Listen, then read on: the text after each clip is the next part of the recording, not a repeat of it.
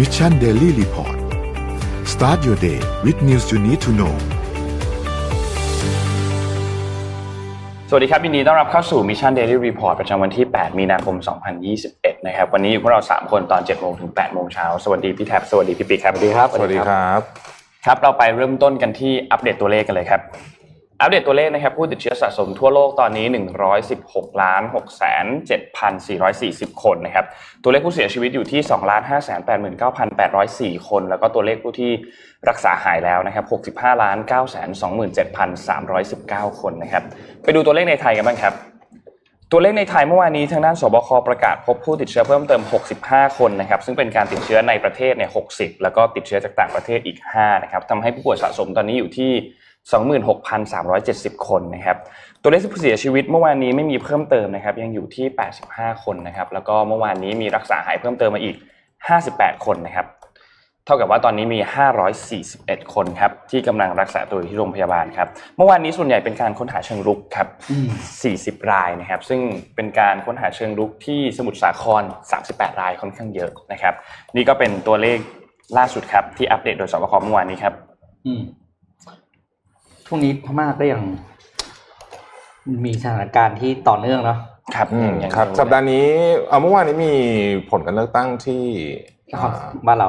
ที่นครที่บ้านเรานครศรีธรรมราชเป็นเลือกตั้งซ่อมใช่ไหมครับครับ ก็ดูเหมือนว่าพรรคพลังประชารัฐจะชนะคราวที่แล้วพรรคพลังประชารัฐแพ้ไปสักสี่พันเสียงได้ถ้าจำไม่ผิดนะฮะอืมเมื่อวานก็คะแนนคะแนนนอกนอกจากเขามีเอ่อประท้วงกันนะนะอืมก็ ก็คงจะเป็นว่าพรรคพลังประชารัฐชนะนะครับ ซึ่งอันนี้ก็จะเปลี่ยนแม้ว่าจะเป็นแค่หนึ่งคนนะเสียงอ่าแต่ว่ามันเปลี่ยนดุลอำนาจคือต้องต้องใช้คำว่าไปเขย่าดุลอำนาจในพรรคพรรคพรรคร่วมรัฐบาลเหมือนกันอืมนะครับและอาจจะส่งผลต่อการปรับคอรมอหรือไม่เดี๋ยวต้องไปติดตามดูอีกทีหนึ่งอืมนะครับเพราะว่ามันเป็นเหมือนกับเป็นตัวสัญญาณบอกอะว่าถูกถูกยังเพมีราะว่าคนประชาธิปัตย์เขาแข่งกันไงประชาธิปัตย์กับอืมพลังประชารัฐใช่ไหมฮะเอ่อล่าสุดโผคอรมอเนี่ยนะครับ ก็ ต้องบอกว่าอืมคือน่าสนใจเพราะว่าทุกสำนักฟันธงเหมือนกันหมดนะแล้วผมก็เลยไปอ่านๆตามอ่านดูก็บอกว่าเอ๊ะหรือมันมีคนบอกมีคนจากในรัฐบาลบอกหรือเปล่าอืมมีเนอะมีการบ้านหลุดอีกแล้วอ่านะนะฮะครับก็เอ่อมีคุณชัยวุฒิที่ที่มีนะครับ แล้วก็เอิ่มเดี๋ยวนะฮะแล้วก็มีคุณตรีนุชเทียนทอง น่าสนใจเอ่อโดยเฉพาะคุณตรีนุชเทียนทองนี่เป็นคุณหลานคุณเสนาะนะครับอืมก็เอ่อ ค่อนข้างชัดเจนแล้วว่าพลังประชารัฐเนี่ยเอ่อลุงป้อมเนี่ยมันจะไม่เอาคนนอก ซึ่งตอนแรกเขาก็มีการบอกว่าเฮ้ยหรือว่าจะเอาคนนอกมานั่งก็ไม่มีนะฮะแต่ว่าจะสลับคุณอิทธิพลคุณปลื้มเนี่ยมานั่งที่ DES แทนอืมนะฮะแล้วก็อย่างที่บอกไปสัปดาห์ที่แล้วก็คือบรรดาเหล่ารัฐมนตรีช่วยเดิม ตั้งแต่ร้อยเอกธรรมนัสด็อกเตอร์แหม่มแล้วก็คุณ ผมผมจำชื่อคนไม่ค่อยได้ นั่นแหละก็รัฐมนตรีช่วยคุณสันติพร้อมพัฒน์เนี่ยนะครับอ่าอ่าตอนแรกว่าจะขยับแต่คงไม่ไม่ได้ขยับแล้วนะไม่ได้ขยับแล้วนะครับ ก็ก็แหม่เขาเขาต้องบอกว่าต้องดูทิศทางลมนะฮะแหม่แต่การเลือกตั้งที่เมื่อวานนี้เนี่ยนะครับ น่าสนใจตรงที่ว่า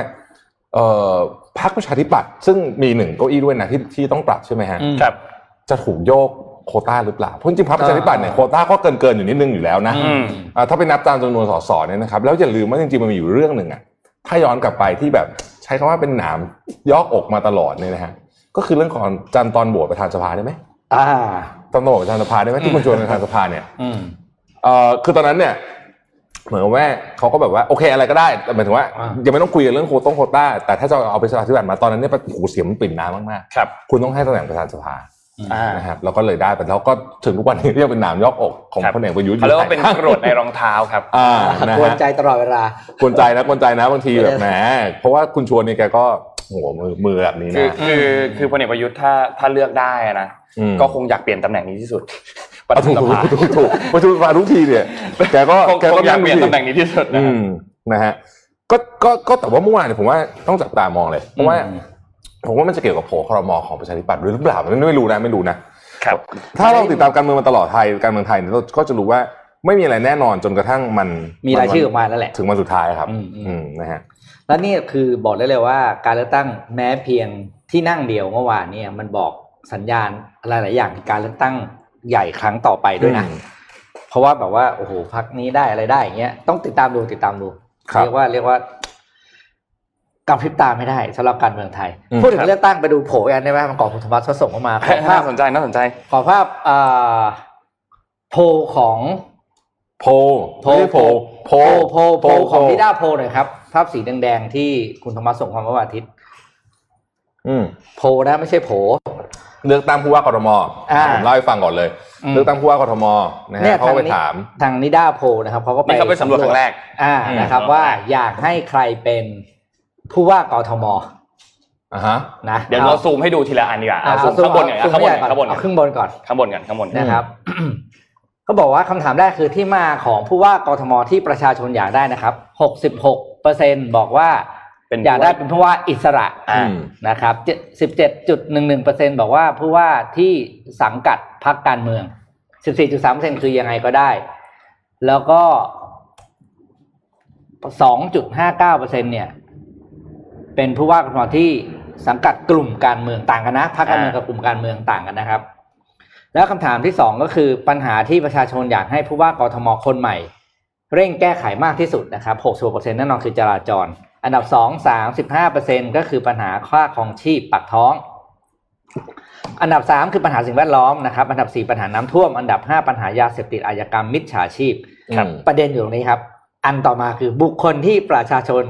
จะเลือกให้เป็นผู้ว่ากทมอ่าอันนี้คำว่าน่าสนใจจะเลือกนะ แต่มันอ่าไม่ได้หมายความว่าเขาลงสมัครนะ เพราะว่านี่คือเรียกว่าคนที่อยากได้อะอ่าอ่ามัมันยังไม่ร้อยเปอร์เซ็นต์สำหรับซึ่งชื่อคนลงสมัคร คนลงสมัครที่แน่นอนแล้วนั่นก็น่าจะเป็นอืมพลเอกจากรทิพย์อันนี้ก็อ่าชัวร์แล้วอ่านะอ่านะเออแกเปิดตรงเปิดตึกอะไรมีรูปแกอยู่ครับใหญ่โตนะอืมส่งป้ายแล้วด้วยครับเอ่ออาจารย์ชัดชาตินี่ยังไม่แน่ใจเลยนะครับอ่าคือนี่คือคือคือก็ได้ยินข่าวมาตลอด แต่ว่าก็ไม่ก็ยังไม่มีการยืนยันอืมขออันวันนี้คือเปลี่ยนกันได้ต้องเข้าใจทุกทีต้องเข้าใจพวกบุคคลเหล่านี้ยังไม่ได้ประกาศตัวลงรับสมัครครับนะแล้วก็ยังไม่ได้บอกด้วยว่าตัวเองจะรับสมัครในสังกัดไหน หรืออิสระหรืออะไรต่างๆอันนี้คือหมายถึงว่าคนที่ประชาอืมประชาชนอยากอยากเลือก ให้เป็นผู้ว่าอันดับหนึ่งก็คือยังไม่ตัดสินใจนะครับอ่าประมาณสามสิบเปอร์เซ็นต์สามสิบเปอร์เซ็นต์เยอะมากนะคุณ เยอะมากเยอะมากก็หนี่นึ่แหงในละสามยังไม่ยังไม่ตัดสินใจก็เนี่นี่ยแหละเขาตัดสินใจกันตอนไหนรู้ไหม อาทิตย์สุดท้ายนะครับครับอ่าผู้ว่ากทมนี่พลิกกันนาทีต่อนาทีเลยนะ ตอนก่อนเลือกตั้งอะอืมครับอันคนที่สองเป็นอ่าอาจารย์ชาติชาติสิทธิพันธ์นะครับยี่สิบสองจุดสี่สามเปอร์เซ็นต์อันดับสามพลตำรวจเอกจากรทิพย์ชัยจินดาครับ อันต่อมาก็คือผู้ว่าคนปัจจุบันนะครับพลตำรวจเอกอัศวินขวัญเมือง อืมคนต่อมาไม่บอกที่แต่ว่าเป็นขอเป็นผู้สมัครจากพรรคเพื่อไทยอืมแล้วก็เป็นอ่าคุณรสนาคุณรสนาโตสิทธิ์ โตสิทธิ์ตระกูลครับนะครับแล้วก็ผู้สมัครจากคณะก้าวหน้าหรือพรรคก้าวไกลอืมไล่ลงมาเลยมีอาจารย์เอนะครับ ดรสุชัชวีครับนะครับแล้วก็ผู้สมัครพรรคพลังประชารัฐประชาธิปัตย์คุณสกลทีนะครับ เฉยเฉยๆไม่ตัดสินใจ 0.23%แล้วก็ไม่ลงคะแนนแน่ ๆ อีก 0.15%อืมก้อนใหญ่เนี่ยมีประผลมากก้อนบนสุดเนาะใหญ่สุดเลยนะฮะยี่สิบก็เก้าจุดต้องติดตาม แต่ก็ถือว่าเอ่อดรชาติชาติก็นำอยู่พอสมควรนะใช่อืมเพราะว่าถ้าเราพูดถึงว่าถ้ารวมคะแนนจากผู้สมัครจากพรรคเพื่อไทยด้วยเพราะว่าหลาย ๆ แหล่งข่าวก็บอกว่าพรรคเพื่อไทยน่าจะไม่ส่ง ค่อนข้างแน่นอนแล้วอืมน่าส่งน่านะน่าจะไม่ส่ง ก็มีมีโอกาสที่ 4.4เปอร์เซ็นต์เนี้ยอาจจะไปอยู่ที่อาจารย์ชาติชาติอ๋อเจ็ดเจ็ดเจ็ดของเพื่อไทยเจ็ดยุเอ่อสี่จุดเจ็ดสี่พอเก้ายเลยนะสี่จุดสี่เก้าเยอะขเหมือองนนะเพื่อไทยสี่จุดสี่เก้านะครับอืม ผมอยากพาทุกคนไปเริ่มที่ข่าวนี้ ผมรู้สึกว่ามันอืมเป็นข่าวที่ เราต้องเราต้องติดตามให้ดีนะฮะเอางี้ก่อนดูคลิปก่อน ขอเตรียมคลิปของทอมครูซเปิดให้หน่อยของปลอมนะอืมอืมคือในดูไม่ในออกเลย ในรายการนี้เราเคยได้เอาเทคโนโลยีดีเฟกมาให้ดูแล้ว แต่ปกติที่เราเห็นเนี่ยมักจะเป็นคนอยู่ไกลหรือนั่งเฉยๆหรืออยู่ค่อนข้างไกลนะฮะอันนี้มี movement ของการขยับตัว แล้วก็ใกล้มากด้วย อืมนี่ครับ คลิปนี้เนี่ยต้องบอกว่าเป็นไวรัลเลยนะฮะถูกปล่อยไปใน account ใน TikTok ชื่อว่า Deep Tom Cruise นะครับแล้วก็อืมหลังจากนั้นเนี่ยผู้สร้างคลิปนี้เนี่ยก็ได้ออกมาเล่าให้ฟังนะครับผู้สร้างคลิปนี้เนี่ยนะครับเออจริงๆมีหลายคนนะฮะแต่ว่าเป็นเป็นคนเบลเยียมนะครับชื่อว่าคริสอูเมเป็นหัวหน้าทีมนะฮะวิชวลแฟเขามาเล่าให้ฟังว่า อยากให้ดูว่าตอนเนี้ยเทคโนโลยีเนี่ยมัน ไปถึงไหนแล้ว มันไปถึงไหนแล้วนะฮะอยากให้ดูเทคโนโลยีมันไปถึงไหนแล้วนะครับ แล้วเขาก็บอกว่าเขาเนี่ยสนับสนุนนะ ให้มีการออกกฎหมายอืมเพื่อที่จะอืมเพื่อที่จะเหมือนกับควบคุมเรื่องเนี้ยเพราะเขาบอกว่าลองดูสิว่าคุณคิดลองลองคิดดูว่ามันจะเป็นปัญหาได้ขนาดไหนเออเขาบอกใช่เขาใช่คิดอย่างนี้นะฮะอืมผมคิดว่ามันจะเป็นปัญหาได้ขนาดไหนในอนาคตนะครับอย่างไรก็ดีเขาบอกว่าก็ไม่ต้องกลัวกันมาก เพราะว่าสเกลระดับที่เขาทำเมื่อกี้เนี่ยอืมไม่ใช่ว่ามีเอิ่มคอมอยู่ที่บ้านตัวหนึ่งก็ทำได้อืม นะฮะเอ่อที่เขาทำเมื่อกี้เนี่ยเขาใช้ซอฟต์แวร์ที่แบบ high-end มากๆนะครับ talent ที่เก่งมากคือคนที่มาเล่นแทนเมื่อกี้เนี่ยก่อนที่จะ swap หน้าเข้าไปเนี่ยนะครับ แล้วก็ใช้อุปกรณ์เครื่องไม้เครื่องมือเนี่ยเอ่อ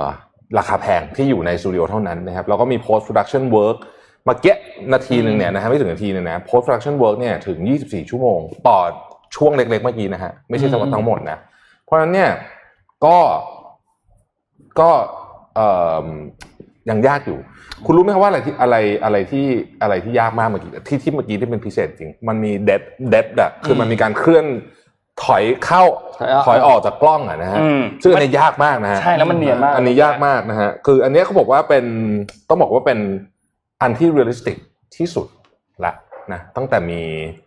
ตั้งแต่เราเห็น deepfake มาอืมนะครับเออลองนึกถึงอนาคต ว่ามันจะถูกมันนำไปใช้ทำอะไรได้บ้างเนี่ยสิ่งครับยากเราก็ที่เริ่สุดมคือเรื่องใช้ในเรื่องแบบการเมืองการทหารเลยพวกเนี้ยใช่มันจำจะทำเนี่ยก่อนหน้านี้ได้ไหมมันจะทำให้คนเอ่อเข้ารใจบกันผิดได้เลยนะครับอ่าถ้าเป็นในทางอืมการเมืองเนี่ย คุณไปเปิดคลิปนี้ โอ้โหเช่นใครไปจับมือกับใครอะไรอย่างเงี้ยแผ่นดินลุกเป็นไฟคลิปก่อนหน้านี้อืมที่เป็นคิมจองอึนไงอะอันนั้นเออใช่ที่เป็นดีเฟกเหมือนกัน คืออมแต่อันนั้นเนี่ยมันคิมจองอึนยังนั่งเฉยๆใช่ปะอ่านั่งเฉยๆอันนั้นนั่งเฉยๆอันเนี้ยขยับตัวเข้าหาแล้วถอยออกจากกล้องด้วย โอ้น่ากลัวมากเพราะฉะนั้นต่อไปนี้เนี่ยนะครับ ต่อให้เราเห็นคลิปวิดีโอนะ อืมอยากให้หยุดพิจารณาก่อนนิดหนึ่งเจนเย็นอืมอืมอืมใจเย็นก่อนเพราะเราเห็นแล้วว่ามันทำได้ขนาดนี้จริงโดยเฉพาะคลิปของบุคคลที่มีชื่อเสียงๆอ่าโดยเฉพาะที่บุคคลที่อ่ามีชื่อเสียงเขาบอกว่าอย่างนี้ครับทำไมบุคคลที่มีชื่อเสียงถึงมีความเสี่ยงมากกว่ารู้ไหมเออเพราะว่าเขามีรูปอย่างกรณีทอมครูซเนี่ยเขามีรูปปรากฏคือคลิปวิดีโอของเขาเนี่ยอืมและเสียงของเขาเนี่ยอยู่บนอินเทอร์เน็ตเยอะมากถูกไหมฮะในหนังในอะไรอย่างเงี้ย AI มันเข้าไปเรียนครับ เพราะว่าอ่าการจะพูดการทำให้เหมือนขนาดเนี้ยมันต้องทำหน้าต้องมีทำตาฐานมีจังหวะมุมเสียงกล้องต้องเป๊ะมีหมดเออน่าน่าจะขยับแค่ไหนอะไรแบบเนี้ยซึ่งถ้าเกิดมีข้อมูลของคนนั้นน้อย อืมมันก็จะปลอมได้ยากอ่อ่าาแต่ในกรณีของทอมครูซเนี่ยข้อมูลเยอะมาก นะฮะอย่างคุณต้องระวังนะ เสียงคุณเยอะมากในพอดแคสต์อะไรนะโอ้ยไม่แทบไม่ยุ่งกับผมหรอกคุณรู้ปราศัยไม่มีใครครับไม่แต่ว่าผมอยากจะบอกจริงๆว่าผมจะบอกจริงว่าน่าต่อไปนี้เราเห็นคลิปอะไรน่ากลัวจริงอะใช่ต้องระวังเออต้องระวังนะครับคืออย่าไปแชร์มั่วๆนะครับ จะซวยเอาได้ ใช่แล้วก็เออแล้วก็เราก็จะเป็นอาจจะเป็นส่วนหนึ่งของเรื่องนี้ด้วย อืมเอาพูดถึงเรื่องนี้เมื่อวานมีเมื่อวานมีชุมนุมใช่ไหมนนท์ห้าเมื่อวานมีเมื่อวานมีชุมนุมแบบเอ่อเอ่อ แต่ว่าเมื่อวานนี้ไม่ไม่มีประเด็นไม่ไม่ได้มีไม่ได้มีประเด็นอะไรควาแงเนาะใช่อืมเออก็ก็ถือว่าผ่านไปอย่างเรียบร้อยดีนะครับชุมนุมเมื่อวานเนี่ยเป็นการชุมนุมที่เรียกว่าเขาเรียกกิจกรรมนี้ว่าการเดินทะลุฟ้าอืมนะครับเกิดขึ้นในวันที่ 7 มีนาคมนะครับ กลุ่มก็เป็นกลุ่มรัษฎรนะครับนำโดยไผ่คุณไผ่ดาวดินนะครับ แล้วก็มีคุณไม้พานุพงศ์นะครับ แล้วก็มีคุณสุรีรัตน์ชิวารักษ์ก็คือเป็นคุณแม่ของเพนกวินนะครับเป็นคุณผลิตอืมชิวารักษ์เนี่ยนะครับก็มีการรวมตัวกันบริเวณแยกมหาวิทยาลัยมหาวิทยาลัยเกษตรศาสตร์ เพื่อทำกิจกรรมเดินทะลุฟ้า 247.5 กิโลเมตรนะครับเอ่อ จากโคราชสู่หลักกิโลเมตรที่ศูนย์ก็คือที่อนุสาวรีย์ประชาธิปไตยนะครับ ซึ่งเมื่อวานนี้เนี่ยก็เป็นวันสุดท้ายแล้วด้วยนะครับ เมื่อวันเสาร์ที่ผ่านมารู้สึกก็จะก็จะมีการเดินเหมือนกัน มีคุณสอศิวรักษ์เข้าร่วมเดินด้วยนะครับ เมื่อวันเสาร์ที่ผ่านมานะครับอืมซึ่งข้อเรียกร้องหลักๆ ของกลุ่มเนี่ยก็คือหนึ่งก็คือให้พลเอกประยุทธ์จันทร์โอชานายกรัฐมนตรีและรัฐบาลเนี่ยลาออกนะครับอืมสองคือมีการร่างรัฐธรรมนูญใหม่โดยประชาชน แล้วก็สุดท้ายก็คือยกเลิกประมวลกฎหมายอาญามาตรา 112 แล้วก็ปล่อยตัวผู้ชุมนุมที่ถูกคุมขังระหว่างการพิจารณาครับ วันพฤหัสนี้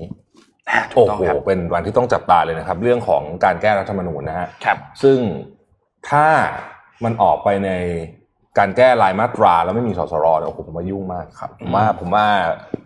ผมว่าโนแล้วโนนเรื่องใหญ่คิดว่าตอนเนี้ยหลาย ๆ คนที่เป็นอาเป็นประชาชนนะยังสับสนด้วยนะ เกี่ยวกับเรื่องของสสรเกี่ยวกับเรื่องของการร่างรัฐธรรมนูญใหม่ทำไมถึงมีการเช่น แก้ไขรายมาตรา เข้าไปแก้ไขรายมาตราได้ หรือว่าเป็นแบบร่างรัฐธรรมนูญใหม่ขึ้นมาเลย แล้วมีสสรเลือกตั้งเข้าไปเดี๋ยวเดี๋ยวพรุ่งนี้ทำกันบ้านมาให้อืมเดี๋ยวมานั่งอธิบายเป็นสเต็ปสเต็ปให้ฟังว่าครับแต่ละวิธีมันแตกต่างกันยังไงนะครับโนนอยากขออะเชิญครับนนท์ครับ ขอพาไปที่จีนนิดหนึ่งครับที่จีนอันนี้ค่อนข้างน่าสนใจมาก เพราะว่าเมื่อวันที่ 5 มีนาคมที่ผ่านมาเนี่ยจีนอืมเขามีการประชุม ประจำปีของสภาประชาชนแห่งชาติหรือว่า NPC อ่านะครับใช่ซึ่งวันที่ใช่5เนี่ยเขาใหญ่เขาใหญ่อะเป็นการประชุมวันแรกนะครับอ่าซึ่งก็จริงๆแล้วเนี่ยมันมีประเด็นหลายเรื่องเหมือนกันที่ถูกประชุมในครั้งนี้เช่น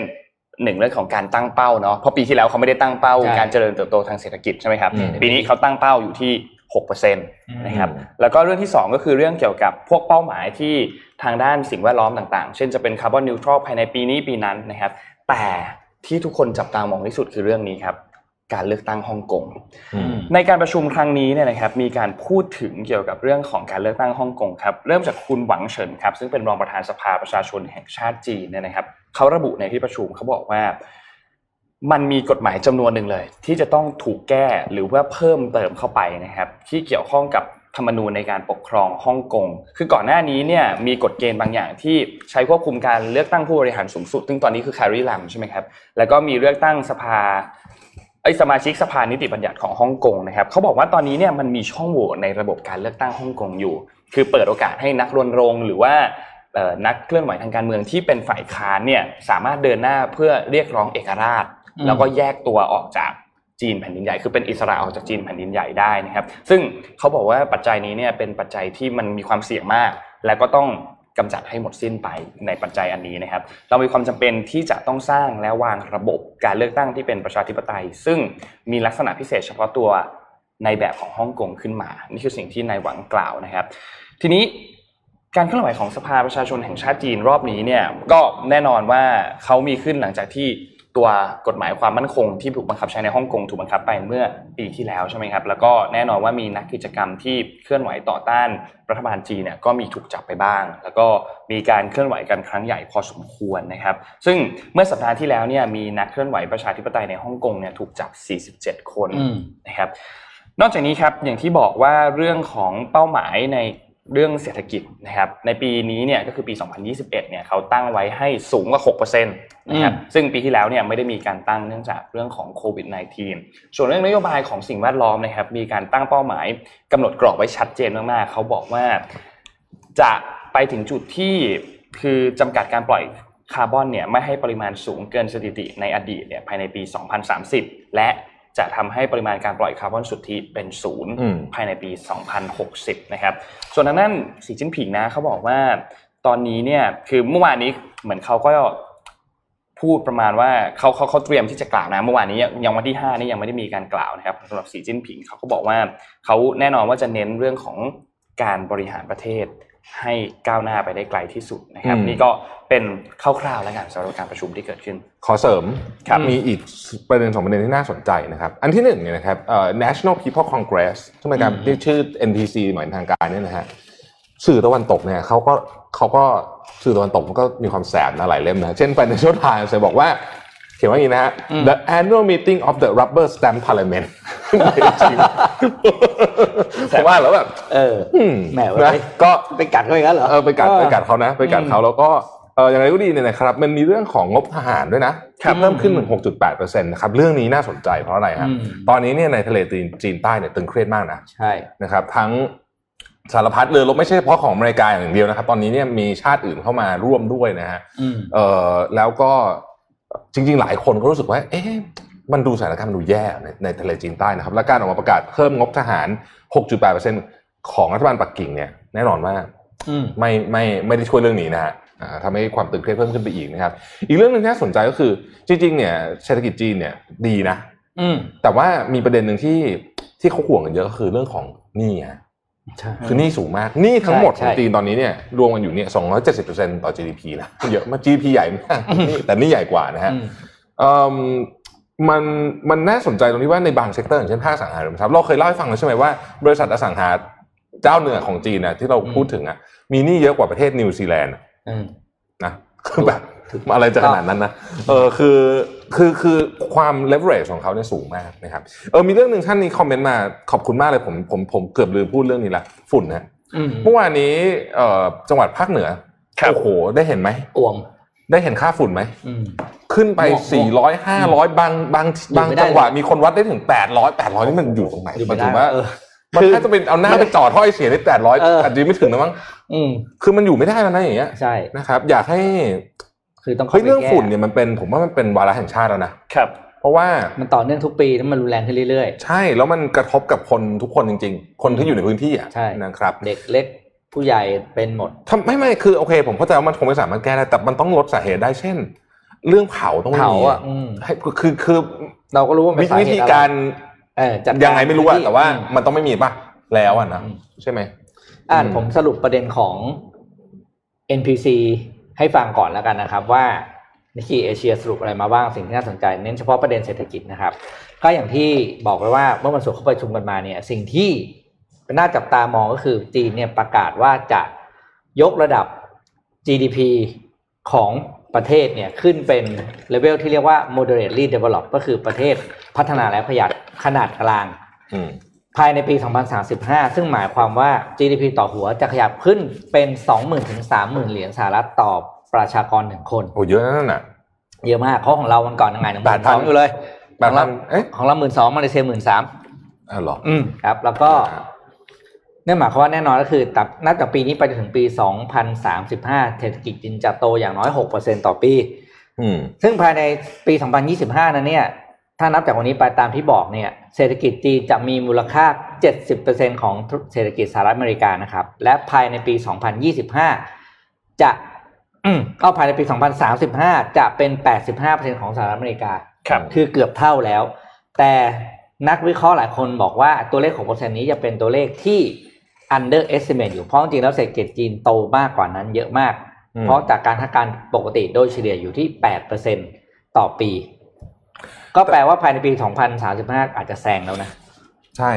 แต่ว่าเราอยากจะเสนอเรื่องหนึ่งอะไม่รู้คือมันคงถ้าไปถึงหูผู้มีอำนาจได้ก็จะดีมากเลยคือว่า ต่อไปเนี้ยผมคิดว่า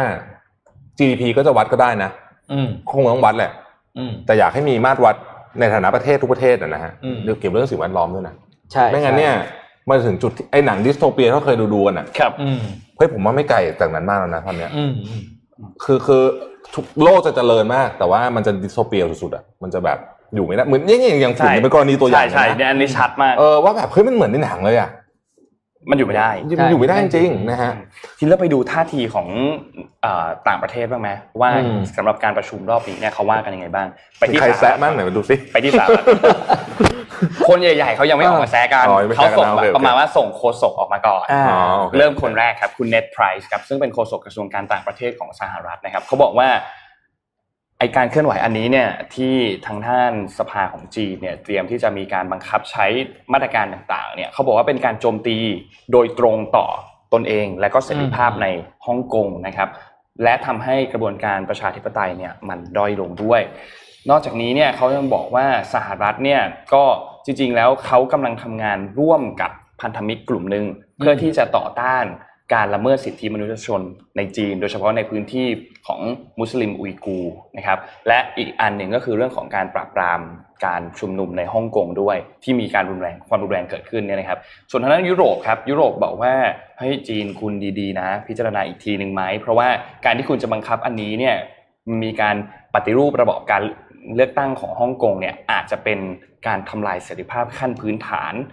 และหลักการประชาธิปไตยนะครับ อีกคนหนึ่งครับคือคุณลอร์ดคริสแพตเทนครับซึ่งเป็นอดีตผู้ว่าการฮ่องกงนะครับ ในสมัยที่ฮ่องกงยังอยู่ภายใต้การปกครองของอังกฤษนะครับ เขาก็บอกว่าอันนี้เนี่ยทางด้านจีนเนี่ยเตรียมที่จะ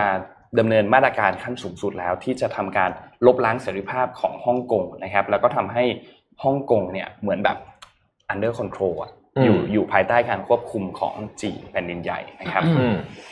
ส่วนตัวตัวใหญ่ๆยังไม่มีใครออกมาแซะนะยังยังยังเงียบๆกันอยู่ ก็รอดูต่อไปนะครับแจกของแจกของอ่าครับอืมอะวันนี้มีของแจกก็มีหนึ่งเก้าสี่แปดเหมือนเดิมมีไฮป์นะครับนาฬิกาไม่ได้แจกครับตรงนี้ครับนาฬิกาไม่ได้แจกครับนาฬิกาไม่ได้แจกนะครับโอเคใครอยากได้ไปซื้อมานะอืมแต่ว่าวันนี้มีลิปสติกครับใหม่ของอืมสีจันทร์นะครับให้รางวัลละยี่สิบสี่เลยให้ยี่สิบแท่งเลยหนึ่งรางวัลให้เดี๋ยวยี่นะสิบแท่งเลยเนี่ยที่เรียงๆอยู่เนี่ยนะยี่สิบวันทำงานสามยี่สิบสี เอาไปแจกเพื่อนอ๋อคุณจะให้เอ็มหมดเลยเหรอเอาไปแจกเพื่เดี๋อยวนยี่ยี่สิบสี่นี่คือไม่เหมือนกันเลยยี่สิบสี่ไม่เหมือนเลยยี่สิบอ่าสี่แล้วบอกไงสีไม่เหมือนกันเลยอะใหม่สีใหม่หมดนะฮะโอ้โหอ่ามีสามรางวัลก็คือมหกสิบอืมแท่งนะวันนี้นะแล้วก็เอ่อคำถามเอามีโค้ดด้วยมีโค้ดมีโค้ดเอ่อของโรบินฮูดด้วยนะครับอีกยี่สิบโค้ดเยอะมากนะวันนี้ของแจกเยอะมากนะฮะอืมคำถามง่ายๆเลยครับ ร้านโปรดที่สั่งเป็นประจำผ่าน food delivery ของคุณคืออะไรได้ทุกแพลตฟอร์มอ่า นะฮะอ่าบอกมาเลยว่าร้านพี่ร้านที่คุณชอบสั่งคืออะไรดีเลยครับ เพราะว่ารอลอกรอรอบรอรอบใช่ไหมหลังจากที่รอรอบใช่ไหมเรียกว่าอ่านข่าวจบปุ๊บสั่งเลย ขอบคุณอืมโรบินฮูดนะครับที่ที่ร่วมกันคือวันนี้ก็จะมีโค้ดมาพูดยี่สิบละของรางวัลเหล่านี้แจกทีเดียวไม่อยากถามหลายคำถามเยอะนะฮะคุณเราแจกเพียบอะอ่าแล้วไอ้ผมก็สาวๆสาวๆก็จะมีแบบถ้าป่วยใช้หมดเขาจะมีแบบปากบนสีหนึ่งปากล่างสีหนึ่งไหมเออเอางี้ดีกว่า เคยมีคนไหนใช้ลิปสติกหมดบ้างปะ เออไม่มีหรอกคุณอืมลิปสติกมันเป็นของที่ต้องซื้อกันเกินๆไว้ครับถึงจะอ่าถึงจะใช่ไหมดีนะฮะขอต้องซื้อเกินไว้ก่อนใช่ไหมก็เอาเอาเอาอีกสักหนึ่งข่าวกันนะตอนอ่าครับเจ็ดโมงครึ่งนะครับสัปดาห์ที่ผ่านมาเนี่ยเอ๊ะวันนั้นนนท์ไม่มามั้งพี่อยู่กับใครไม่รู้เอ๊ะหรืออยู่หรืออ่านกับนนท์นะ Green Seal Bank จะได้ไหมที่แกอ่านให้ฟังอะคืออย่างนี้อืมผมเล่าให้ฟังอีกทีหนึ่งนะครับ คือ Green Seal Bank ตตอนนี้นะฮะหรือว่า Green Seal Capital เนี่ยนะฮะเป็นบริษัท ของออสเตรเลียครับนะครับคนที่เริ่มเนี่ยชื่อว่า Lex Green Seal ปัจจุบันอายุ 44 ปีนะฮะก็ก่อตั้งมาได้สัก 10 ปีละนะครับ ก็เขาเป็นหนึ่งในคนที่รวยที่สุดในออสเตรเลียเลยนะอืมนะฮะแล้วก็เขาเนี่ยก็เอิ่มออกมาคือภาพลักษณ์ของ Green Seal Bank เนี่ยคือออกมาช่วยเหลือเอ่อ SME อะไรต่างๆนานาเหล่านี้นะช่วงช่วงหรือหรือคนตัวเล็กตัวน้อยก็ว่างั้นเถอะนะครับ ช่วงเอ่อโควิดหนักๆเนี่ยนะครับเอ่อ Green Seal Bank เนี่ยบอกว่า คนที่ทำงานอยู่ในภาคเอ่อสาธารณสุข เช่น พยาบาลหมอนะฮะหรือใครก็ตามอะที่อยู่ในโรงพยาบาลหรืออมหรือเกี่ยวข้องกับเชนของโรงพยาบาลเนี่ยนะครับ สามารถที่จะเบิกเงินได้ทุกวันค่าจ้างอะนะฮะโดยไม่มีค่าใช้จ่ายเพิ่มเติมอะไรแบบเนี้ยนะฮะอืมก็ออกมาช่วยคือคือก็เป็นคนที่คนที่เอ่อแต่ก่อนหน้านี้บริษัทนี้ภาพลักษณ์ดีมาก แต่อยู่ดีๆเนี่ย ก็กลายเป็นว่าบริษัทเนี้ยขาดสภาพคล่องอย่างหนัก แล้วก็ทำท่าว่าจะเจ๊งอะว่างั้นเถอะอะมหากราบแน่นอนมหากราบแน่นอนทีนี้ มันบริษัทนี้มีสาขาอยู่เต็มเลยเออนะครับอยู่ในอังกฤษอยู่ในออสเตรเลียคือคือที่เริ่มแต่ว่าอยู่ในอังกฤษอยู่ในนู่นนี่เต็มไปหมดรวมถึงเยอรมันด้วยนะครับอืมเยอรมันเนี่ยเรายังจำกรณีของ Wirecard ได้เนาะยังไม่จบดีเลยนะคครัรับบยังเรื่องยังอยู่ในศาลเนี่ยนะครับ ก็มีเรื่องนี้เข้ามาพอเป็นเรื่องนี้ปุ๊บเกิดอะไรขึ้นรู้ไหม BaFin ซึ่งเป็นหน่วยงานตรวจสอบเนี่ยกระโดดเข้างับแล้วก็ยื่นฟ้องทันทีเลยเพราะว่ากลัวมากๆเลยนะฮะอ้าวฟ้องก่อนเหมือนกับความอ่าอะไรนะ ความยังวัวไม่ทันยังร้อนอยู่าเออยังหลอนอยู่ยังหลอนอยู่นะฮะ ก็ฟ้องทีพอเป็นอย่างนี้ปุ๊บเนี่ย ความโหดของมันคืออะไรฮะคือเขาเนี่ยทำลักษณะงานที่เป็นเขาเรียกว่าเป็นเอ่อ supply chain finance อืมเป็นงานที่คนไม่ได้พูดถึงเยอะ แต่ว่ามันมีความสำคัญ และ supply chain finance เนี่ยมันมีระบบความซับซ้อนสูงมากๆ ต้องใช้คำนี้นะครับ เวลาผมพูดแบบนี้แปลว่าอะไร คุณนึกถึงกรณีของเอ่อ financial crisis ปี 2008 ได้ไหมครับอ่า financial crisis ปี 2008 เนี่ยมันมีความซับซ้อนมากไงฮะ เขาเอาหนี่พูดแบบเร็วนะ อันนี้คือแบบอธิบายแบบเร็วนะเอาหนี่คุณภาพต่ำอืมมาผ่านกระบวนการในการทำเรียกว่าโอ้โห creative and financial engineering เนี่ยอ่าออกมากลายเป็นนี่สภาพ collateral back debt ในแบบอ่าแบบคุณภาพสูง triple A ได้อะอืม rating triple A ได้นะครับแล้วก็เป็นจุดเริ่มต้นของของการล่มสลายของระบบระบบ finance ตอนนั้นเอ่อตัว Green Seal Bank เองเนี่ยงานที่เขาทำก็ซับซ้อนแบบนี้อืมนะครับและประเด็นก็คือถ้าเกิด Green Seal Bank ล้มเนี่ยนะฮะ บริษัทจำนวนมากที่เป็นบริษัทขนาดเล็กที่ไม่ได้เป็นลูกค้าของเขาด้วยเนี่ยนะอืมจะซวยไปด้วย อันนี้คือความน่าเป็นห่วงนะครับ แล้วก็มีงานอีกถึงห้าหมื่นตำแหน่งนะฮะที่อาจจะเอ่ออาจจะตกงานอืมบริษัทนี้เนี่ยอย่างที่บอกในสัปดาห์ที่แล้วนะครับ มีที่ปรึกษาเป็นถึงอดีตนายกรัฐมนตรีของอังกฤษก็คือเดวิดแคมเมรอนนะฮะโอ้โหคือคือไม่ไม่ใช่เล่นๆเลยนะฮะอืมไม่ใช่เล่นๆเลยนะครับ แล้วก็เอ่อมีนักลงทุน หลายรายรวมถึง SoftBank ด้วยซอฟต์แบงค์ลงทุนอยู่อีกแล้วเหรอพันเท่าใช่ใช่อ๋อนั่นที่คุณอยู่กับเอ็มมั้งอืมเอ่อนนท์นนท์นนท์นนท์อยู่ด้วย ผมนี่ผมนี่รู้สึกว่าโอ้โหแบบ peak จริงๆนะรู้สึกคราวที่แล้ว Wirecard ก็มีนะอ่าเออคือครบจริงๆนะฮะ SoftBank นี่แกไปเยอะจริงๆนะฮะอืมแล้วก็เขาบอกว่าจนถึงทุกวันนี้เนี่ยสิ่งที่ Greensill Bank ทำเนี่ยหมายถึงว่าตัว financial product เนี่ยคนไม่ค่อยเข้าใจเลยนะ คือมันซับซ้อนมากอืมนะครับ เขาบอกให้นึกถึงสถานการณ์ตอนนี้เนี่ยให้นึกถึงเรื่องที่เกิดขึ้นกับ AIG เมื่อปี 2008อืมเมื่อปี 2008 เนี่ยสิ่งที่ AIG ทำผมเล่าเร็วๆนะฮะคือ AIG เนี่ยนะครับตอนนั้นอยู่ที่ลอนดอนเป็นสาเป็นบริษัทย่อยนะฮะไปทำประกันตัวที่เรียกว่าเป็นอ่า collateral debt obligation CDO อะนะฮะก็คือเหมือนกับประกันไอ้นี่อีกทีหนึ่งอะประกันตัวเอ่อไอ้นี่อีกที CDO อีกทีหนึ่งเนี่ยอืมแล้วมันล้มเป็นหน้ากรองอะใช่ไหมล้มเป็นล้มเป็นหน้ากรองก็เลยเละไปเลยนะครับ ล่าสุดเนี่ยนะฮะ เอ่อ Green Seal Bank เนี่ยพอไปแงะดูบัญชีจริงๆ KPMG ไปแงะดูบัญชีจริงๆเนี่ยพบว่ามันมีความผิดปกติเยอะมากก็ตัวอย่างเช่นหนึ่งในนักลงทุนใหญ่ของ Green Seal ซึ่งเป็นคนอินเดียนะฮะราจีฟกุปตาเนี่ยเขาเป็นโอ้โห CEO ของบริษัท GCG GFG ขอโทษนะฮะเป็นบริษัทเหล็กที่ใหญ่มากๆ ยอดขายปีสองหมื่นล้าน มีการทำเหมือนกับ revenue ปลอมอะอีกแล้วท่าเดิมท่าเดิมก็คือมี revenue ที่ไม่มีอยู่จริงนะฮะในแล้วก็เราก็ทำให้บริษัทมันดันมูลค่าของบริษัทขึ้นไปเยอะมากนะครับ ในปี 2017 ย้อนหลังไป 4 ปีที่แล้วเนี่ยนะฮะ revenue ของบริษัท Greensill ตอนนั้นเนี่ยยังเล็ก ๆ อยู่เนี่ยนะครับ คือร้อยล้านเหรียญมาจากบริษัทของกุปต้าเนี่ยเจ็ดสิบล้านเหรียญอืมอืมพอไปดูไส้ในนะ ซึ่งมันทำให้กลายเป็นว่า มันเคสมันคล้ายกับ Wirecard เออตอนนั้นก็คือทรงเดียวกันเลยมีลูกค้ารายใหญ่อยู่ไม่กี่เจ้า แต่แต่ทำเหมือนว่ามีลูกค้าเยอะเป็นหลายพันหลายหมื่นเจ้าเลยนะครับ ก็ต้องติดตามมันต่อไป ล่าสุดเนี่ยบริษัทนี้เนี่ยได้ถูกบังคับให้ขายเครื่องบินเจ็ตส่วนตัวนะครับซึ่งซึ่งเนี่ยมันเป็นท่านี้หมดเลยนะอืมไอ้ผู้ที่แบบมีปัญหาเนี่ยนะฮะเอ่อบริษัทนี้มีเครื่องบินเจ็ตถึง 4 ลำนะครับหนึ่งในนั้นคือ Gulfstream G650 ซึ่งเป็นเครื่องบินเจ็ตที่แพงที่สุดในโลกแล้วตอนนี้สำหรับเป็น private jet เนี่ยนะฮะเอ่อเขาบอกเขาปิดท้ายบทความนี้แล้วกันบทความมันยาวมากของ Financial Times เขาบอกว่าเขาไปสัมภาษณ์คู่แข่งคนหนึ่งเขาบอกว่า เอ๊ะไอ้ บริษัทนี้มันเอาเงินที่ไหนไปซื้อเครื่องบินเจ็ตอ่าเขาเนี่ยอยู่ในธุรกิจเดียวกัน ก็ธุรกิจมันก็ไม่ได้แย่นะ แต่ว่าเขาเนี่ยยังบินไลน์ Ryanair อยู่เลยอืมนี่เป็นสัมภาษณ์ซีอีโอบริษัทคู่แข่งนะอ่าเออ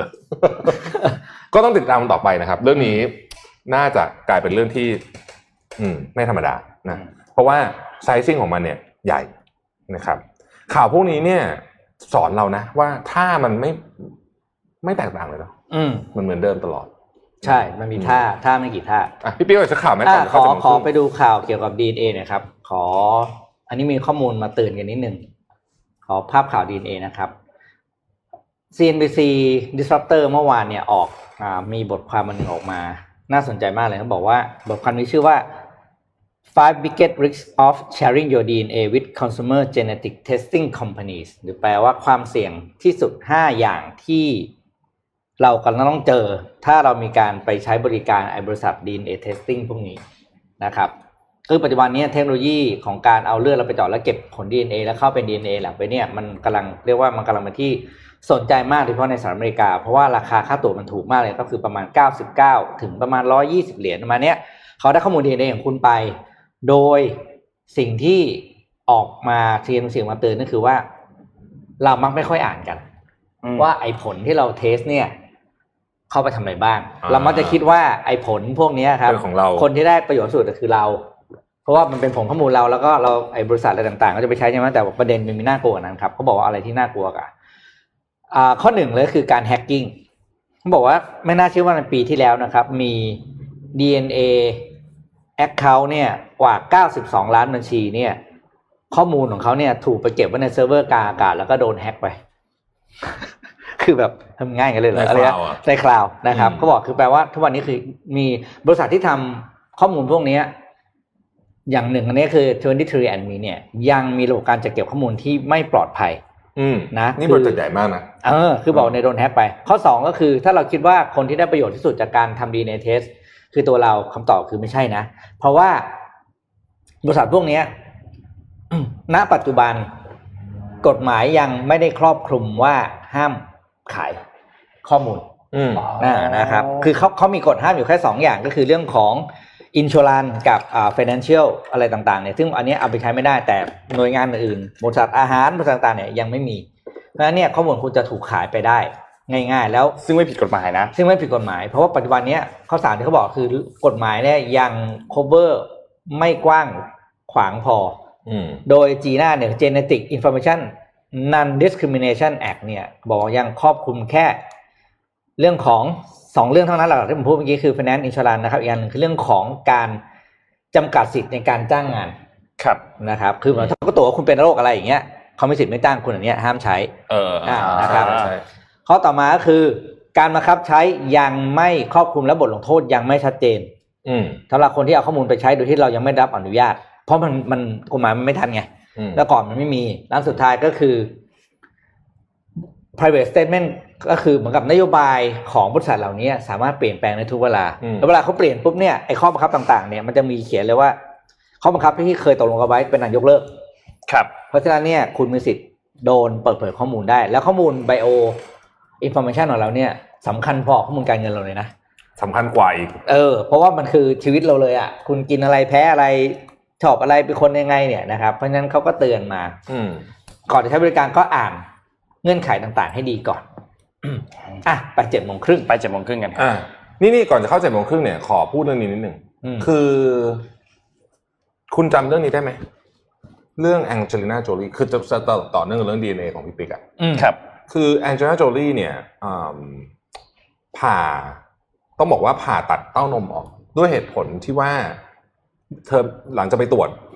ตรวจไอ้ไอ้อย่างนี้มันคือเบื้องต้นอืมมันมีการตรวจละเอียดของเรื่องของยีน ซึ่งปัจจุบันนี้ทำได้แล้วเนี่ยนะอืฮะมอืมพบว่าเธอมีความเสี่ยง เพราะว่าแม่ก็เป็นอะไรก็เป็นเนี่ยพี่สาวเลยจำไม่ได้แล้วว่าญาติญาติเป็นกันเยอะอะนะฮะก็เลยตัดสินใจผ่าออกก่อนประเด็นคำถามมันคือน่าสนใจตรงนี้ว่าเคยไม่ได้เป็นอะไรเลยนะอืมนะฮะคำถามมันน่าสนใจเพราะว่าผมเพิ่งไปอ่านหนังสือเล่มที่เราจะรีวิวกันอาทิตย์เนี้ยอืมอืมเรื่องมันนี่เนี่ยนะ Money ฮะเออซึ่งพาร์ทหนึ่งก็คือ professor ยูวาเขาพูดถึงเคสของนางเจน่าโจลีซึ่งเอ่อเป็นการไปตรวจนี่แหละตรวจยีนตรวจอะไรอย่างเงี้ยเนี่ยเสร็จแล้วเนี่ยอืมก็ตัดสินใจ เรียกเป็น prevention ที่ใหญ่มากแล้วกันนะเพราะว่ามันอืมโอ้โหมันเป็นเรื่องใหญ่มากเนี่ยนะครับเอ่อคำถามที่น่าสนใจก็คือว่าถ้าคุณรู้แบบนี้เนี่ยอืมโอกาสสมมติเอ้ยถ้าผมจำตัวเลขผิดแปดสิบเจ็ดเปอร์เซ็นที่จะเป็นนะอืมเยอะมากเลยนะอะเยอะเยแปอะดสิบเยเจ็ดอะเปอร์เซ็นที่จะเป็นเนี่ยถ้าคุณรู้แบบนี้เนี่ยคุณจะตัดสินใจแบบแองเจลิน่าโจลี่ไหมน่าสนใจนะอืมแล้วก็ ข้อมูลแบบนี้เนี่ยมันมี available กับคนที่พูดง่ายๆคือต้องมีตังค์อะอันนั้นเพราะว่าค่าตรวจเนี่ยมันสามพันเหรียญของเคสของแองเจลิน่าโจลี่นะครับไม่ใช่ไอไอ 23andMe เนี่ยเก้าสิบเก้าเหรียญแต่ว่าอืมเคสแองเจลิน่าโจลี่เนี่ยสามพันเหรียญนะนะฮะแพแพงมากๆแพงมากเลยสามพันเหรียญก็คือประมาณแสนหนึ่งอะอะเออือมประมาณแสนหนึ่งนะครับโอเคอะเดี๋ยวเดี๋ยวจะคุยกันประเด็นนี้ละเอียดละเอียดนะฮะนี่ผมอ่านอ่านดูแล้วเนี่ยร้านของกินหิวอะเมนแบบว่าอืม ก๋วยเตี๋ยวคั่วไก่เอ่ยสวยจับกี้ไรเอ่ยโจนะครับเออเจวุ้นอะไรเอาอ๋อเอาเจ็ดโมงครึ่งเจ็ดโมงครึ่งไปเจ็ดโมงครึ่งกันนี่เจ็ดโมงสี่สิบห้าแล้วเอาเร็วๆนะครับวันนี้เจ็ดโมงครึ่งนะครับอืมรูปเดียวเลยนะฮะคือย้อนให้ดูที่ผ่านมาว่าเอ่อการสะสมของเหล่าที่เป็น luxury goods เนี่ยนะฮะก็เป็นอันหนึ่งที่ให้ผลตอบแทนดีนะฮะว่า คนเขาชอบสะสมอะไรกันและให้ผลตอบแทนกันเท่าไหร่นะครับผมผมอ่านไปเร็วๆนะครับ ในเอเชียเนี่ยอันดับที่อันดับที่หนึ่งที่คนชอบสะสมมากที่สุดคือนาฬิกานะฮะอืมอ่านาฬิกานะครับเอ่อ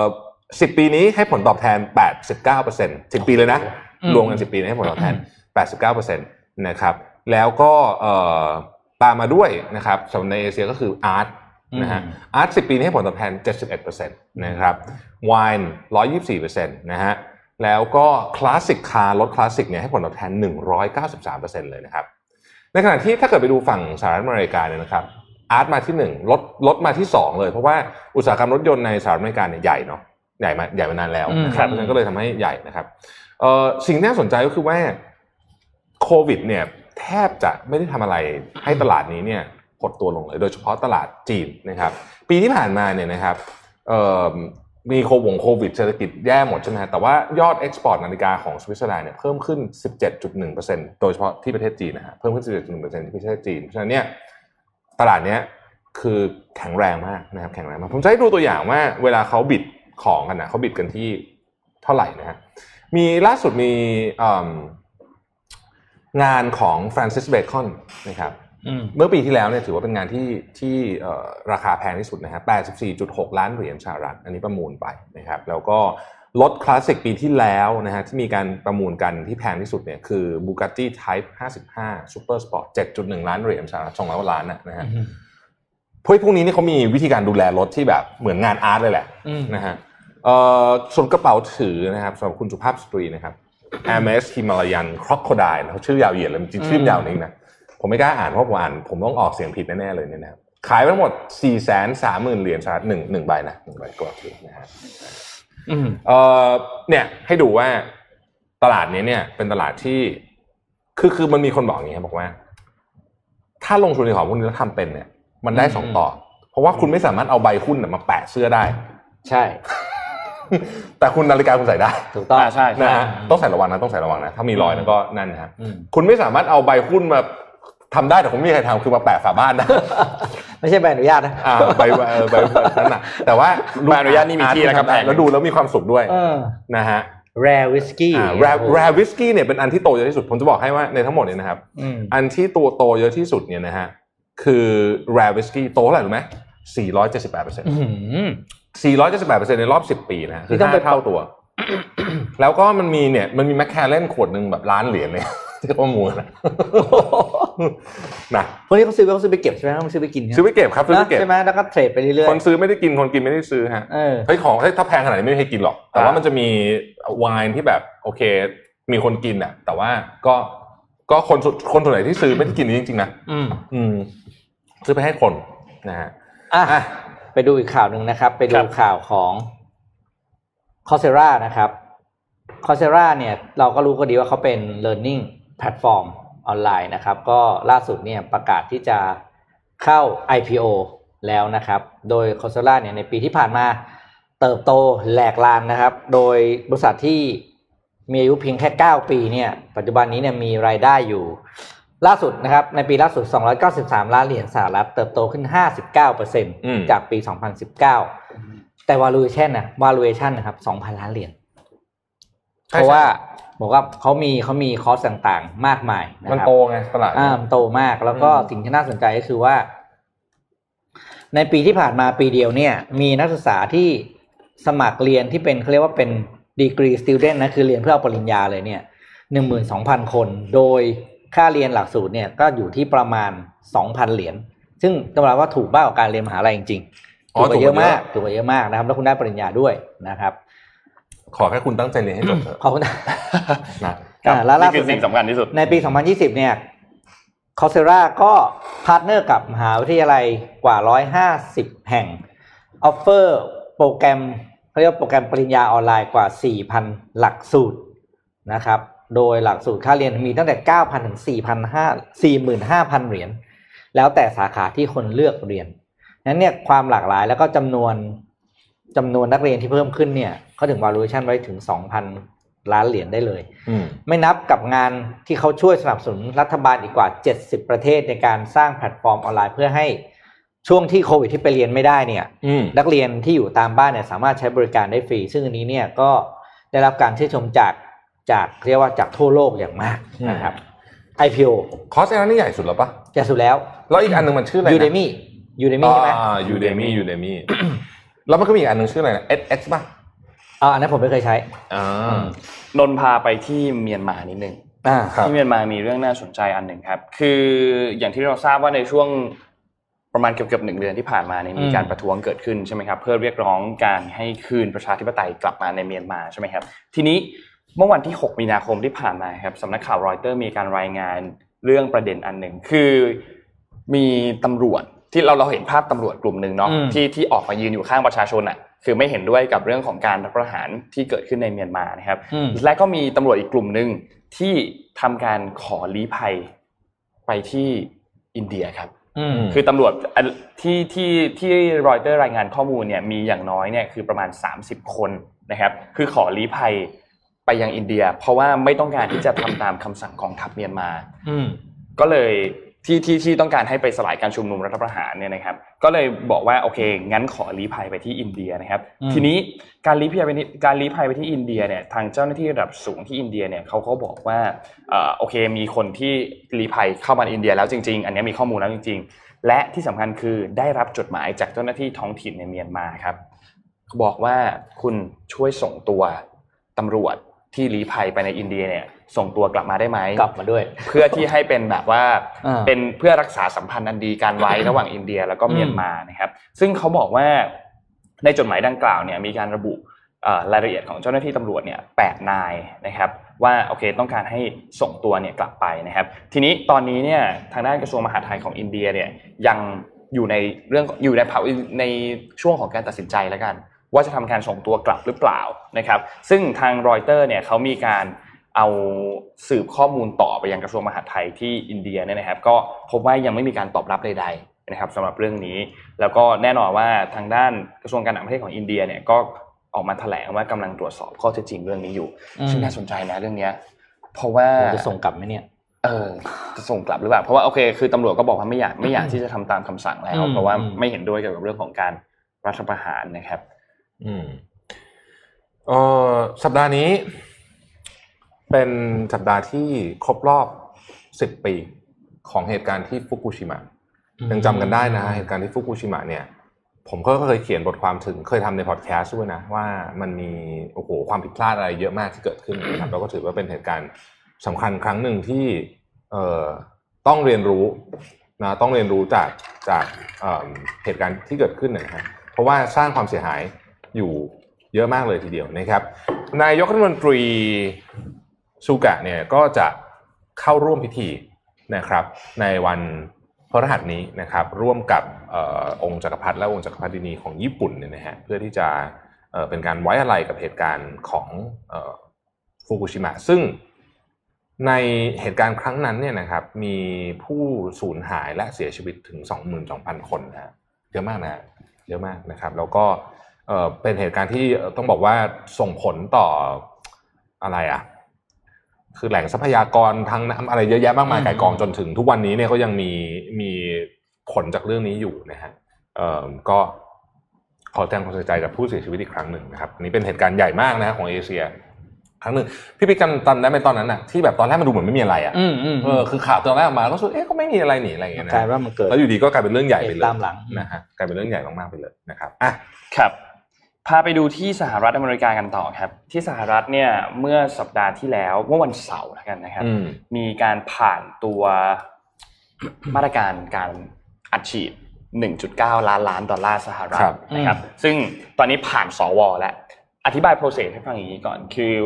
อันนี้เนี่ยเวลาเขาจะผ่านพวกกฎหมายการกระตุ้นเศรษฐกิจเนี่ยมันจะเริ่มจากประธานาธิบดีก่อนอื มประธานาธิบดีเนี่ยมีการเสนอแผนออกมาว่าโอเคเขามีแผนที่จะกระตุ้นเศรษฐกิจจำนวนงบประมาณเนี่ยประมาณนี้ และเรื่องจะถูกส่งต่อไปที่ Senate ก่อนคือที่สว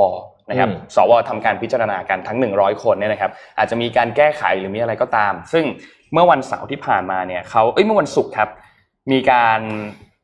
พิจารณากัน 27 ชั่วโมงติดกันอืมไม่มีพักเลยนะครับการประชุมเลอะยกี่ชั่วโมงนะ27 ไม่พักเลยเหรอไม่มีพักเลยโอ้ 27 ชั่วโมงติดประกัธานนสภาไม่ตายไปแล้วเหรอตอนเนี้ยอ่าแต่เขามีหลายคนไงเขามีอ๋อรองประธานโอเคมีอะไรขึ้นมา แต่ก็สลับสลับสลับกันไปนะครับ ซึ่งเป็นการนับว่าน่าจะเป็นการประชุมที่ยาวนานที่สุดแล้วแล้วสุดท้ายเนี่ยก็มีการโหวตออกมานะครับผลเนี่ยคือ 50 ต่อ 49 โอ้โหไอคนนั้นหายไปไหนคนหนึ่ง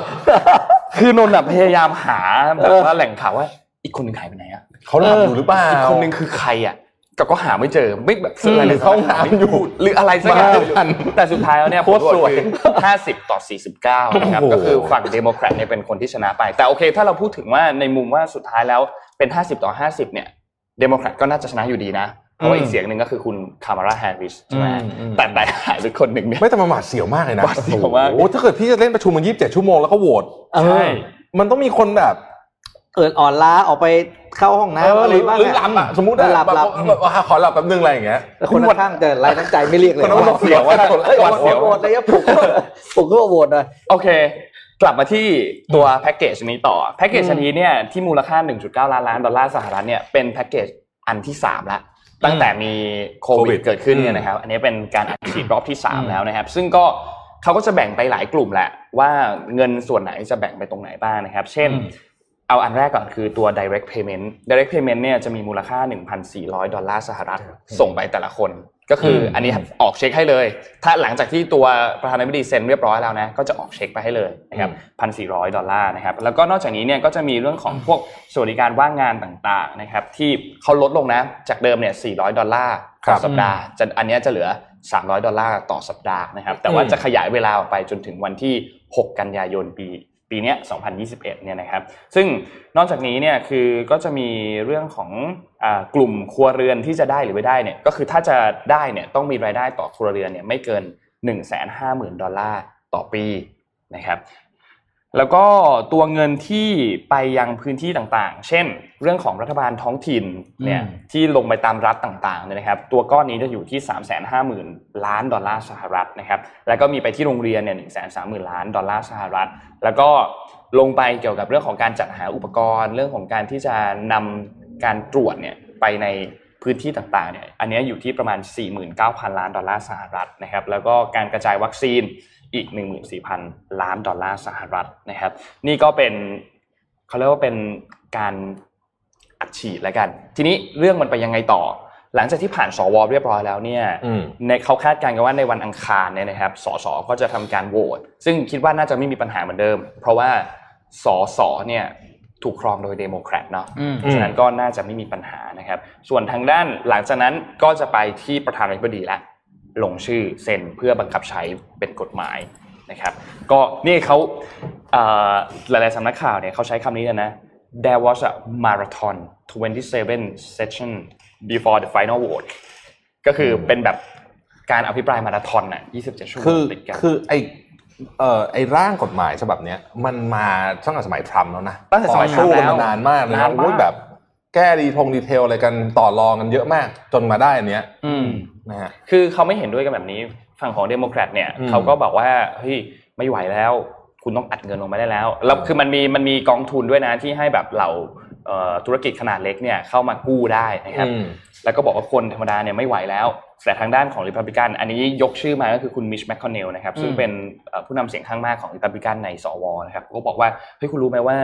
สวไม่เคยเลยนะ ที่จะอัดฉีดเงินเกือบขนาดนี้สองล้านล้านดอลลาร์สหรัฐออกไปขนาดนี้เนี่ยอืมไม่เคยเลย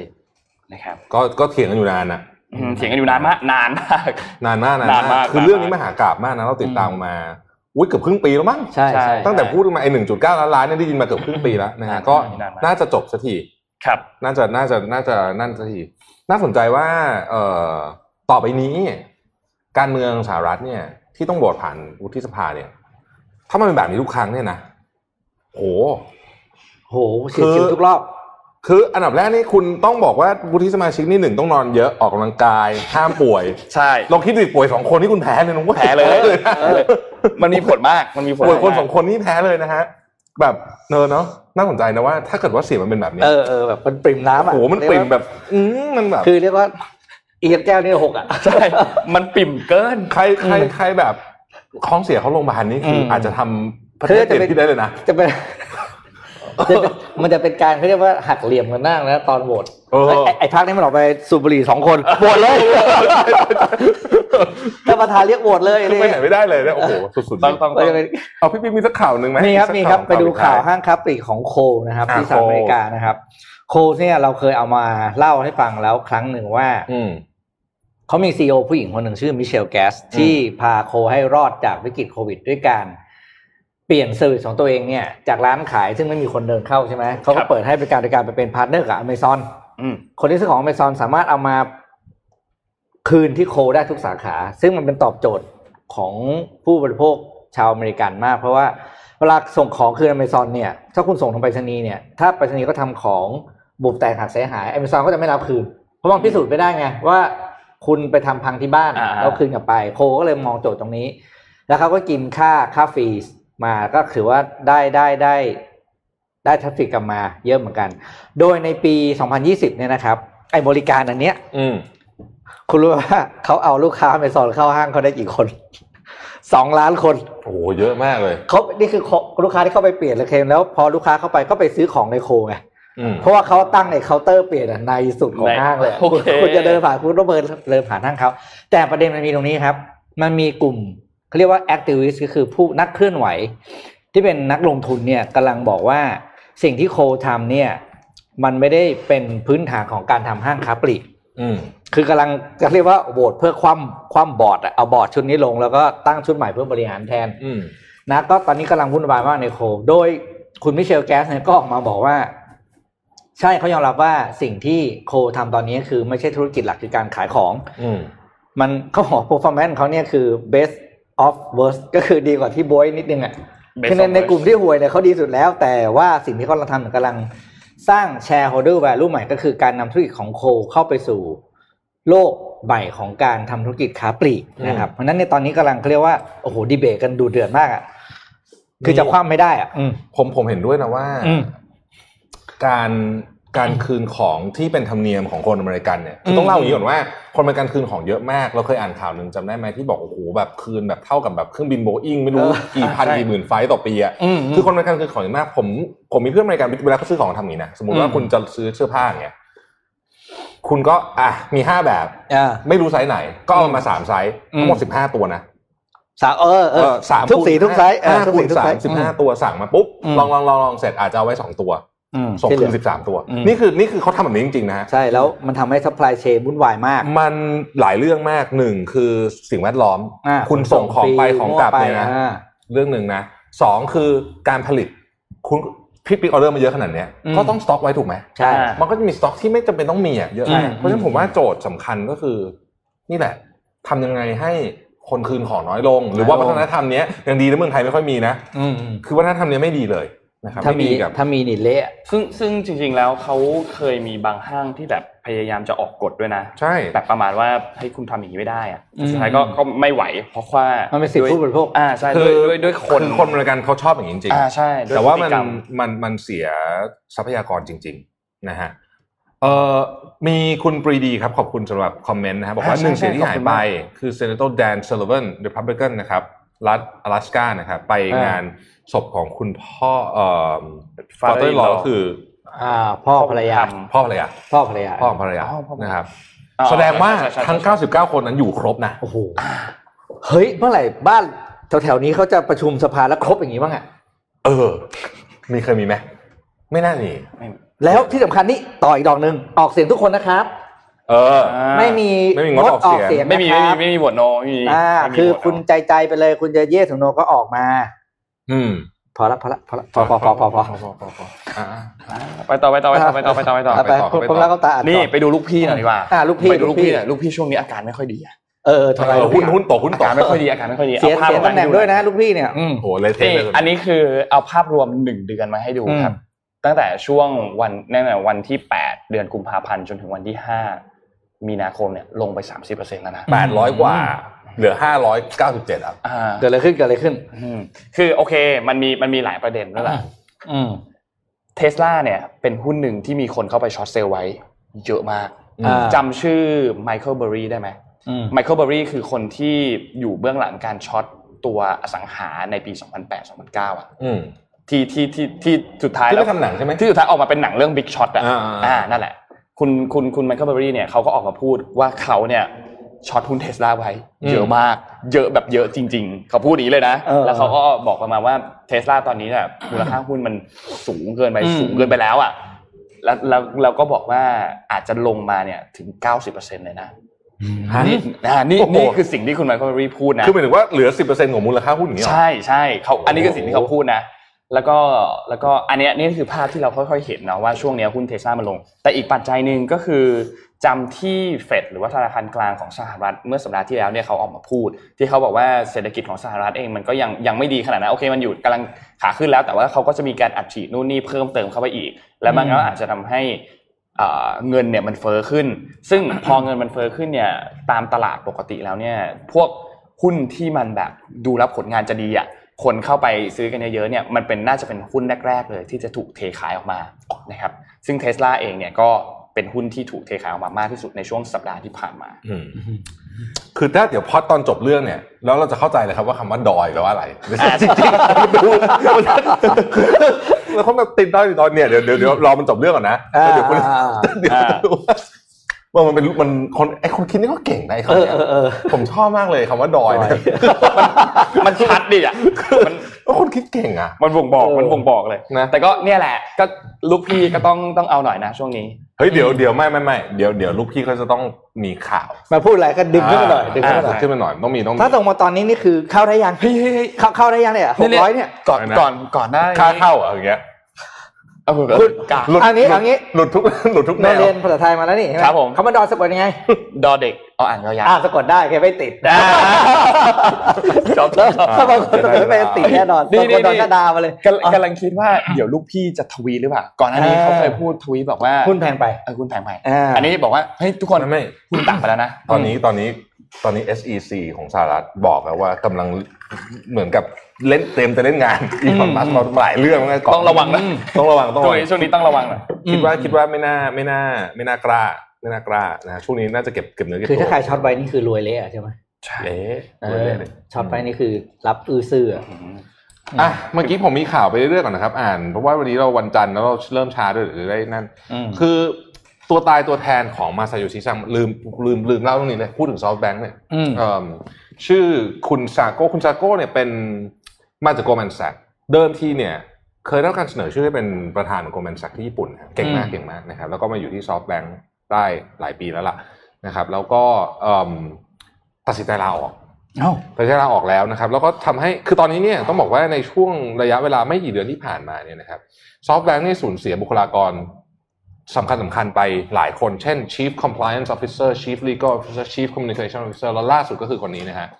ซึ่งเอ่อดำรงตำแหน่ง Chief Strategy Officer อืมของ SoftBank เอ่อเหตุผลอย่างเป็นทางการคือก็ไม่มีอะไรก็คือเราออกโอ้โหแต่ว่าเบื้องหลังเบื้องลึกเนี่ยเขาก็ไปสืบกันมาครับนะครับว่ามันเกิดอะไรขึ้นนะฮะก็เขาบอกว่าตอนนี้เนี่ยเหมือนกับทิศทางของซอฟต์แบงค์เนี่ยไม่เหมือนเดิมละอืมอืมคือตอนนี้เนี่ยมีความเป็นคล้ายกับ คล้ายกับ hedge fund อะอ๋อขึ้นอืมอืมนะฮะแล้วก็ tech เทคโนโลยีอะอืมคือปกติซอฟต์แบงก์ก็ลงทุนในหุ้น tech เยอะๆใช่ไหมฮะใช่ตอนนี้มันมันไม่ใช่อย่างนั้นละภาพมันเป็นอีกแบบหนึ่งอืมนะฮะก็เลยอาจจะเป็นสาเหตุแล้วกันที่ทำให้คุณซาโก้ซึ่งคาดหมายว่าจะขึ้นมาเป็นเอ่อ CEO แทนมาซาโยชิซังเนี่ยลาออกไปแล้วนะครับอืมมาซาโยชิซังปัจจุบันอายุ 63 ปีนะฮะแล้วก็อืมก็ท่าทางจะต้องอยู่ยาวโอ้โหนะท่าทางต้องอยู่ยาวเข้าใจว่าเป็นคนที่ น่าจะทำงานด้วยไม่ไม่ง่ายครับเพราะว่าอืมอืมเพราะว่าลูกน้องลาออกก็ไปเยอะเลยอะเออใครมาก็ไปนะฮะอืมอะเอาอีกสักข่าวสองข่าวมีไหมีฮะมีอีกมีอีกมีอีกแล้วปิดมีท้ายครับอืมเอ่อเรื่องอันนี้เป็น breaking news มากเลยนะครับเพิ่งเปิดปูเปิดเข้ามาเมื่อกี้เลยคือ มีเขาเรียกว่าเป็นเหมือนคลังน้ำมันของซาอุดิอาระเบีย ถูกโจมตีอีกแล้วครับอ่าถูกโจมตีอีกแล้วครับเอ่อ ที่พื้นที่ที่ถูกโจมตีเนี่ยเรียกว่าเป็นเป็นเป็นท่าขนส่งน้ำมันนะครับชื่อรัสทานูราซึ่งเป็นท่าขนส่งน้ำมันที่ส่งออกน้ำมันที่ใหญ่ที่สุดในโลกนะครับ ทีนี้ทางด้านโฆษกกระทรวงพลังงานซาอุดิอาระเบียเนี่ยเขาบอกว่ามีการถูกโจมตีเกิดขึ้น ซึ่งเมื่อสัปดาห์ที่แล้วจำได้ไหมที่ตอนแรกเนี่ยเขาคุยกันว่าโอกลุ่มโอเปกเลยเขาคุยกันว่าคุณจะเพิ่มกำลังการผลิตไหมสุดท้ายบอกไม่เพิ่มเอาเท่าเดิมก่อนอืมราคาน้ำมันก็พุ่งขึ้นไปอืมแล้วทีนี้มีการถูกโจมตีอีกอืม บริเวณเอ่อพื้นที่เก็บน้ำมันเนี่ยราคาน้ำมันพุ่งอีกครับเบรนท์ออยเนี่ยขึ้นไปสูงกว่า 70เหรียญต่อบาร์เรลแล้วนะครับซึ่งนับว่าเป็นครั้งแรกในรอบปีกว่าๆเลยนะ ที่ขึ้นไปสูงขนาดนี้นะครับเขาคาดกันว่าน่าจะเป็นฝีมือของกองกำลังฮูติที่หนุนโดยอิหร่านนะครับซึ่งก็ก็น่าจะเป็นกลุ่มเดียวกับที่เคย โจมตีในเดือนกันยายนจำได้ไหมครับจำได้ที่เป็นที่เป็นโดรนในปี 2019 นะครับเรื่องใหญ่จนเลยตอนนั้นเนี่ยราคาน้ำมันก็ขึ้นไปเยอะเหมือนกันนะครับอืมรอบนี้ก็เป็นอีกรอบหนึ่งแล้วซึ่งเป็นการโจมตีครั้งที่สองแต่ว่าตอนนี้เนี่ยเขายังไม่มีครั้งที่แล้วเนี่ยมันมีปัญหาเลยคือพอถูกโจมตีปุ๊บแบบกำลังการผลิตมันลดลงเลยทันที เพราะว่ามันเสียหายไป แต่รอบนี้เนี่ยจากที่บลูมเบิร์กรายงานเนยนะครับเขายังไม่รายงานถึงผลเอ่อความเสียหายที่เกิดขึ้นกับกำลังการผลิตนะ ซึ่งนั่นแปลว่ากำลังการผลิตน่าจะยังสามารถผลิตได้เหมือนเดิมอยู่ เท่าเดิมอยู่นะครับ แต่ว่าเสียหายที่บริเวณเรื่องของตัวพื้นที่การเก็บน้ำมันนะอืครับมมีมีคนส่งดาวมาให้ห้าร้อยดวงเลยขอบคุณมากเลยนะโอ้เยอะมากเยอะมากเยอะเยอะเยอะเป็นบทการใช่คใช่รับผมใส่เขาเห็นว่าวันนี้เราเล่นตลกเยอะเออตลกเลยเราให้ดาวมุกดอยพี่ปิ๊งเมื่อกี้ไงอ่าเราเปลี่ยนสายไหมพี่เป็นสายเป็นสาย เออแต่แต่แต่แต่ว่าผมว่าสับ เอ่อเดี๋ยวเดี๋ยวผมจะจะจะแจ้งท่านท่านผู้ท่านผู้ฟังท่านผู้ชมนิดหนึ่งว่า ผมจะกลับมาแจ้งเราด้วยข่ป่ะเยอะขึ้น แจ้งเราด้วยแจ้งเราด้วยแจ้งเราด้วยแจ้งพร้อมกันนี่แหละจะกลับมาข่าวเยอะขึ้นอยากจะอ่าให้อาทิตย์สักสี่วันนะคครัรับอ๋อโอเคตั้งแต่อาทิตย์หน้าใช่ไหมตั้งแต่อาทิตย์หน้าก็น่าจะเจออ่าก็น่าจะเจอกันบ่อยขึ้นอืมอืมเพราะว่ารู้สึกช่วงนี้หลายคนภารกิจเยอะอืมนะแต่แต่สัปดาห์นี้นนท์ห้าวันเราเรานนท์ห้าวันอยู่นนสวัสท์ดีใช้ชดใช้อาทิตย์ที่แล้วสัปดาห์นี้อยู่ยาวๆชดใช้ชดใช้อาหารเป็นพิษ ไม่ปกตินนท์ก็อ่านเยอะสุดอยู่แล้วอะสามสามสี่อยู่แล้วนนท์ใช่ไหมสองสี่วันเป็นหลักอยู่แล้วอะอะ มีไหมวันจันทร์นะมีไหมขอให้ทุกคนทำงานกันด้วยอ่าหมดละหมดละมีความสุขนะครับอาทิตย์นี้ ติดตามวันพฤหัสให้ดี